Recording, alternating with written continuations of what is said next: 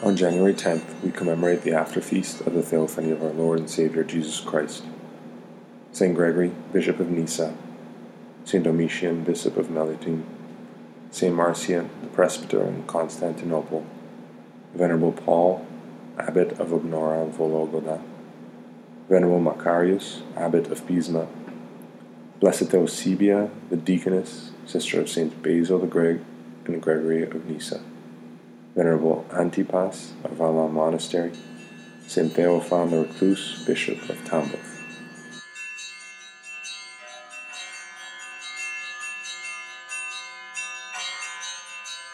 The fourth day of the after feast of Theophany falls on January 10th. Some of the hymns of this period compare the streams of the Jordan to the life giving waters of baptism. St. Gregory, Bishop of Nyssa, was the younger brother of St. Basil the Great, commemorated on January 1st. St. Gregory's birth and upbringing came at a time when Arian disputes were at their height. Having received an excellent education, he was at one time a teacher of rhetoric. In the year 372, he was consecrated by St. Basil the Great as bishop of the city of Nyssa in Cappadocia.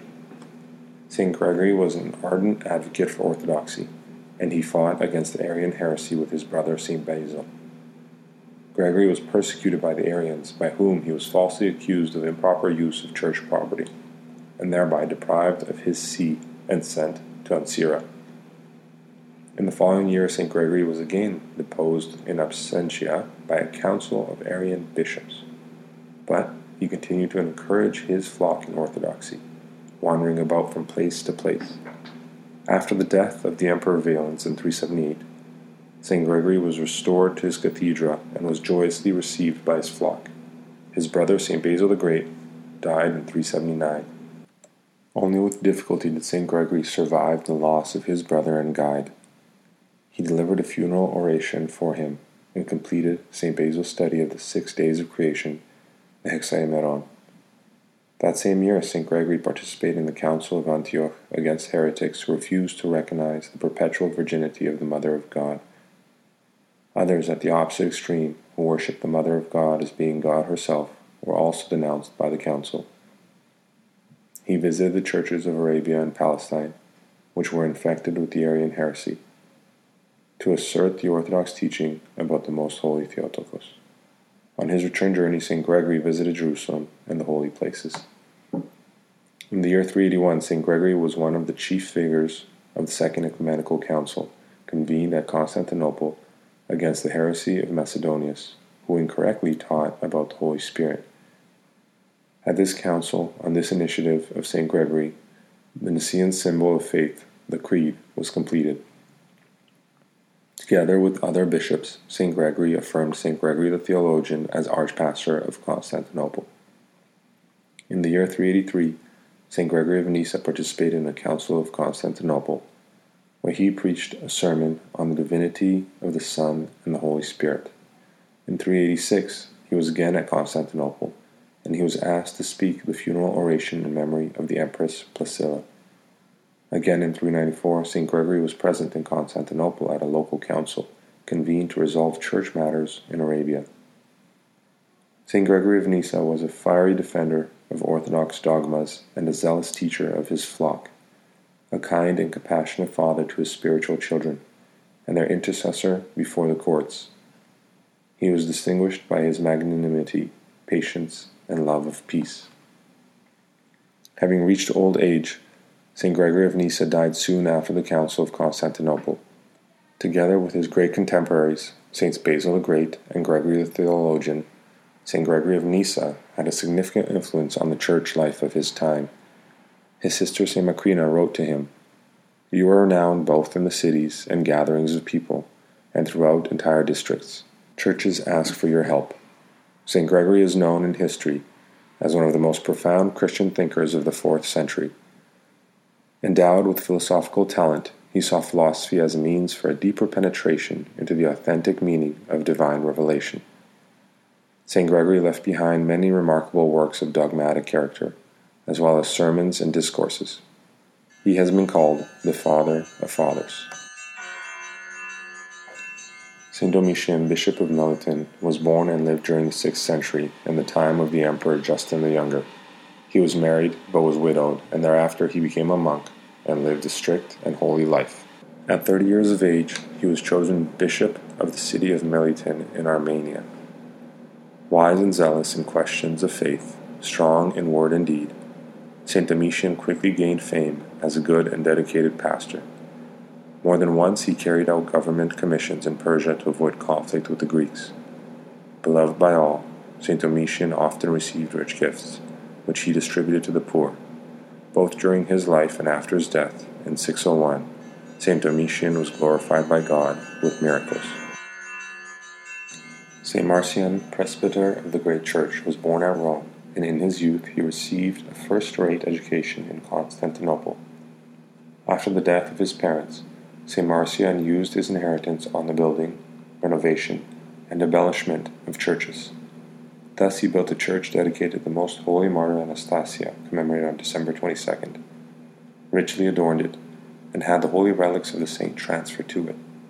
He also built the church of the great martyr Irene, commemorated on May 5th, and the church of St. Isidore, his moral purity and strict asceticism were resented by those who were slothful and avaricious, for they regarded his life as an unspoken criticism of their own lack of virtue.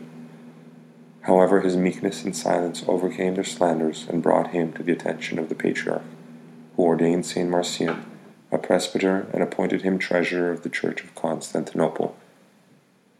From his wealth, St. Marcian distributed generous alms and distinguished himself by non covetousness, denying himself in everything.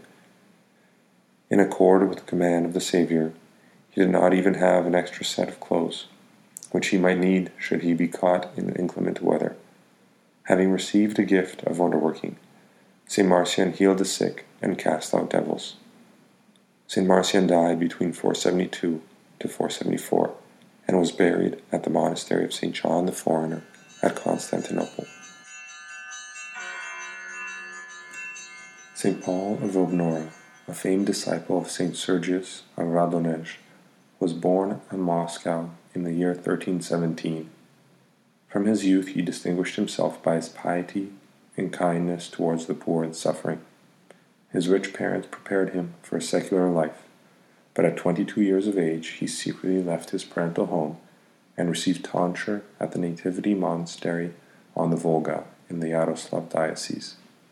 From there, Paul transferred to the Holy Trinity Monastery to St. Sergius of Radonezh, spending several years with him as his disciple, obeying the Holy Elder in all things. With the blessing of St. Sergius, he settled a short distance from the monastery in a separate cell, where he spent fifteen years as a hermit.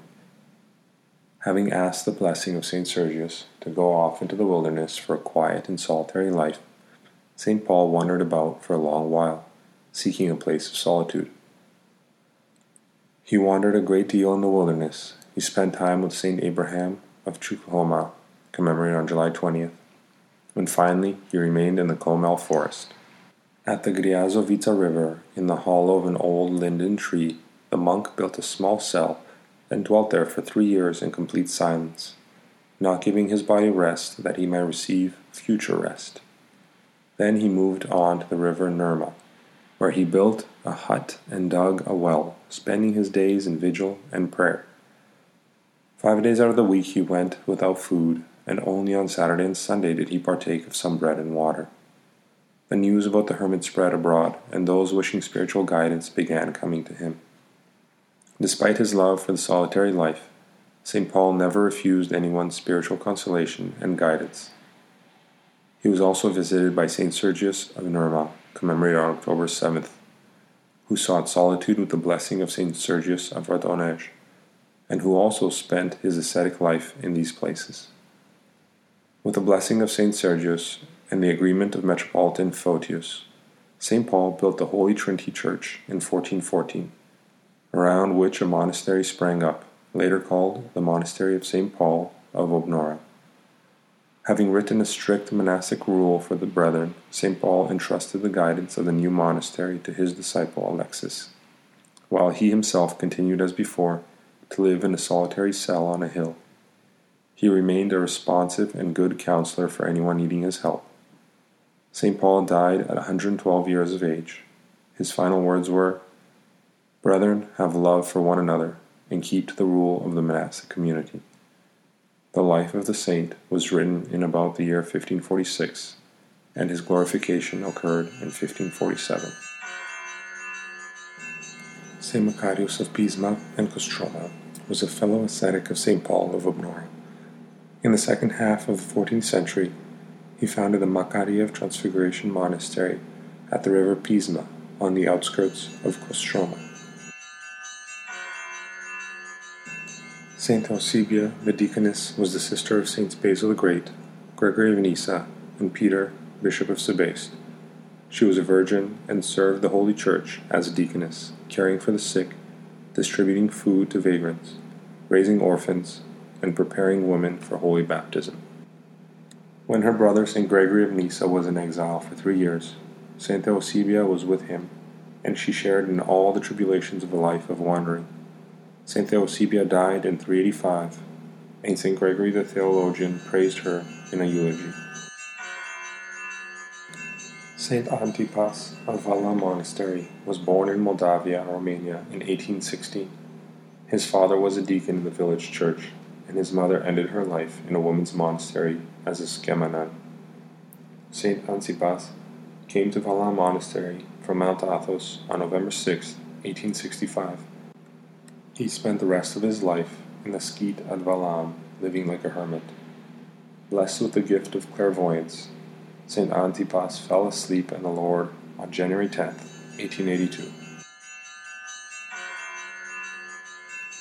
George Govorov, the future St. Theophan, was born on January 10, 1815, in the village of Chernavsk in the Orlov province where his father was a priest. At first, George attended a primary school at Lieven, then a military school. From 1837 to 1841, he studied at the Kiev Theological Academy and probably visited the Monastery of the Caves several times. In these surroundings, it was not surprising that he received the monastic tonsure while he was still a student. After graduation, Hieromonk Theophan was appointed rector of Kiev's church schools, and later he became rector of the seminary in Novgorod. Before he retired from teaching, Father Theophan served as a professor and assistant inspector at the Petersburg Academy. St. Theophan was not completely happy with academic work, so he asked to be relieved of his duties. He was assigned to be a member of the Russian mission in Jerusalem. After being raised to the rank of Archimandrite, he became rector of Olonets Seminary. Soon he was assigned as the chief priest of the embassy church in Constantinople.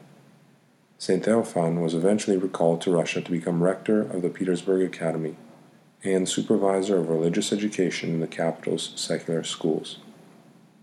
On May 9, 1859, St. Theophan was consecrated as Bishop of Tambov, where he established a diocesan school for girls.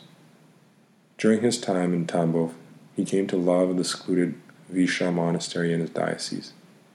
In 1863, he was transferred to Vladimir and remained there for three years. He also established a diocesan school for girls at Vladimir. The holy bishop visited parishes throughout his diocese, serving, preaching, restoring churches, and sharing the joys and sorrows of his flock. It was very difficult for Bishop Theophan to live in the world and become involved with vain worldly disputes. Many abused his trust, but he could not bring himself to chastise anyone. Instead, he left such unpleasant tasks to the archpriest of his cathedral. He was present at the uncovering of the relics of St. Tikhon of Zadonsk in 1861, and this made a tremendous impression on him, for he had much in common with that saint. He had loved St. Tikhon from early childhood, and always spoke about him with great enthusiasm. When St. Tikhon was glorified as a saint on August 13th, Bishop Theophan's joy knew no bounds. In 1866, his request to be relieved of his duties as Bishop of Vladimir was granted. He was appointed as superior of the Vysha monastery, but soon resigned from that position. He was permitted to live there and to celebrate services whenever he wished. He also received a pension of 1,000 rubles. As he prepared to leave his diocese, he wished to focus on his own salvation and to concentrate on undisturbed communion with God. On July 24, 1866, he bade his diocese farewell leaving the world for a life of reclusion, and to devote himself to writing spiritual books. Through these books, St. Theophan has become the spiritual benefactor of all Orthodox Christians. Although he sought the kingdom of God and his righteousness, a reputation as a writer of great significance for the whole world was also added to him. Bishop Theophan wrote many books, but received no profits from their sale. He tried to keep them as inexpensive as possible, and they quickly sold out. He wrote about topics which others before him had not fully treated, such as how to live a Christian life, how to overcome sinful habits, and how to avoid despair. He tried to explain the steps of spiritual perfection systematically as one who himself had gone through these various steps. Some of his books include The Spiritual Life and How to Be Attuned to It, The Path to Salvation, and Letters on the Spiritual Life. He also translated the Philokalia in five volumes, and the Sermons of St. Simeon, the New Theologian. For the first six years in the monastery, Bishop Theophan attended all the services, including the early liturgy. He stood still in church with his eyes closed so that he would not be distracted. He often celebrated liturgy on Sundays and feast days. Beginning in 1872, he cut off all relationships with people except for his confessor, and no longer left his cell to attend church. He built a small chapel in his quarters and dedicated it to the Lord's baptism. For ten years he served there on Sundays and feast days. For the last eleven years of his life, he served every day by himself. Sometimes he would sing, and sometimes he kept completely silent. Whenever anyone visited him on business, Bishop Theophan would reply with as few words as possible, then immerse himself in prayer. If anyone sent him money, he would distribute it to the poor, keeping only a small portion to purchase books. Whenever he was not occupied with writing or praying, the reclusive bishop worked at carpentry or painting icons. He received from 20 to 40 letters each day, and he answered all of them. He was able to discern each writer's spiritual condition, then give detailed answers to the questions of those who were struggling for the salvation of their souls. His eyesight deteriorated in his later years, but he did not curtail his work because of it. In the evening, his cell attendant would prepare everything for the bishop to serve liturgy the next morning. After finishing the liturgy, Bishop Theophan would knock on the wall to signal the cell attendant to serve him tea. On days when there was no fasting, he would eat lunch at 1 p.m. This consisted of one egg and a glass of milk. At 4 o'clock, he would have some tea, and then no more food that day. Bishop Theophan began to get weaker at the beginning of 1894. He was still writing on the afternoon of January 6th, but when the cell attendant came to check on him at 4:30, he found that the bishop had departed to the Lord. St. Theophan's body lay in the small church in his cell for three days, then three more days in the cathedral. Despite this, there was no trace of corruption. He was laid to rest in the Kazan church of the Vysha monastery. Several of St. Theophan's books have been translated into English and are reliable spiritual guides for Orthodox Christians of today. St. Theophan's gift was the ability to present the wisdom of the Fathers in terms which modern people can understand. Since he lived close to our own time, many readers find his books more approachable than the earliest patristic literature. He treats the life of the soul and the life of the body as a unified whole, not as two separate elements, and reveals to people the path of salvation.